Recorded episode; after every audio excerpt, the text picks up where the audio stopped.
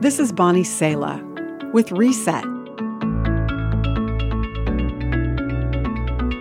Inventor Benjamin Franklin is credited with creating the soothing seat that's especially popular with mothers and babies. It's called the rocking chair. The chair rests on curved, usually wooden feet that allow it to sway gently backward and forward in a calming motion.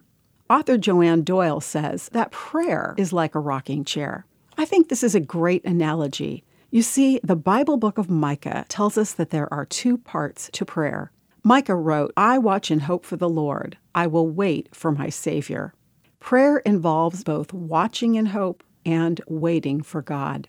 So, says Doyle, just as you rock forward, gazing right to left, asking yourself and the Lord, Is this the day of your answer? You're watching for His divine provision. When you don't see the answer coming, you rock back, waiting for His perfect timing. If you've ever spent time in a rocking chair, you'll know it's very calming. When we watch and wait with Jesus in prayer, we can be refreshed just as if we were rocking and relaxing.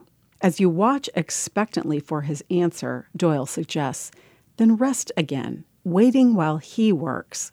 One day, Jesus will fulfill the desire of your heart in ways that your mind cannot conceive.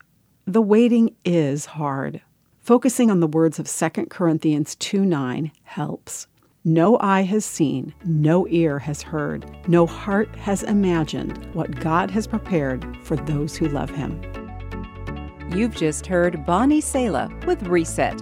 Reset your life by spending time with the truth and grace of God's Word today. For more resources like this, visit guidelines.org.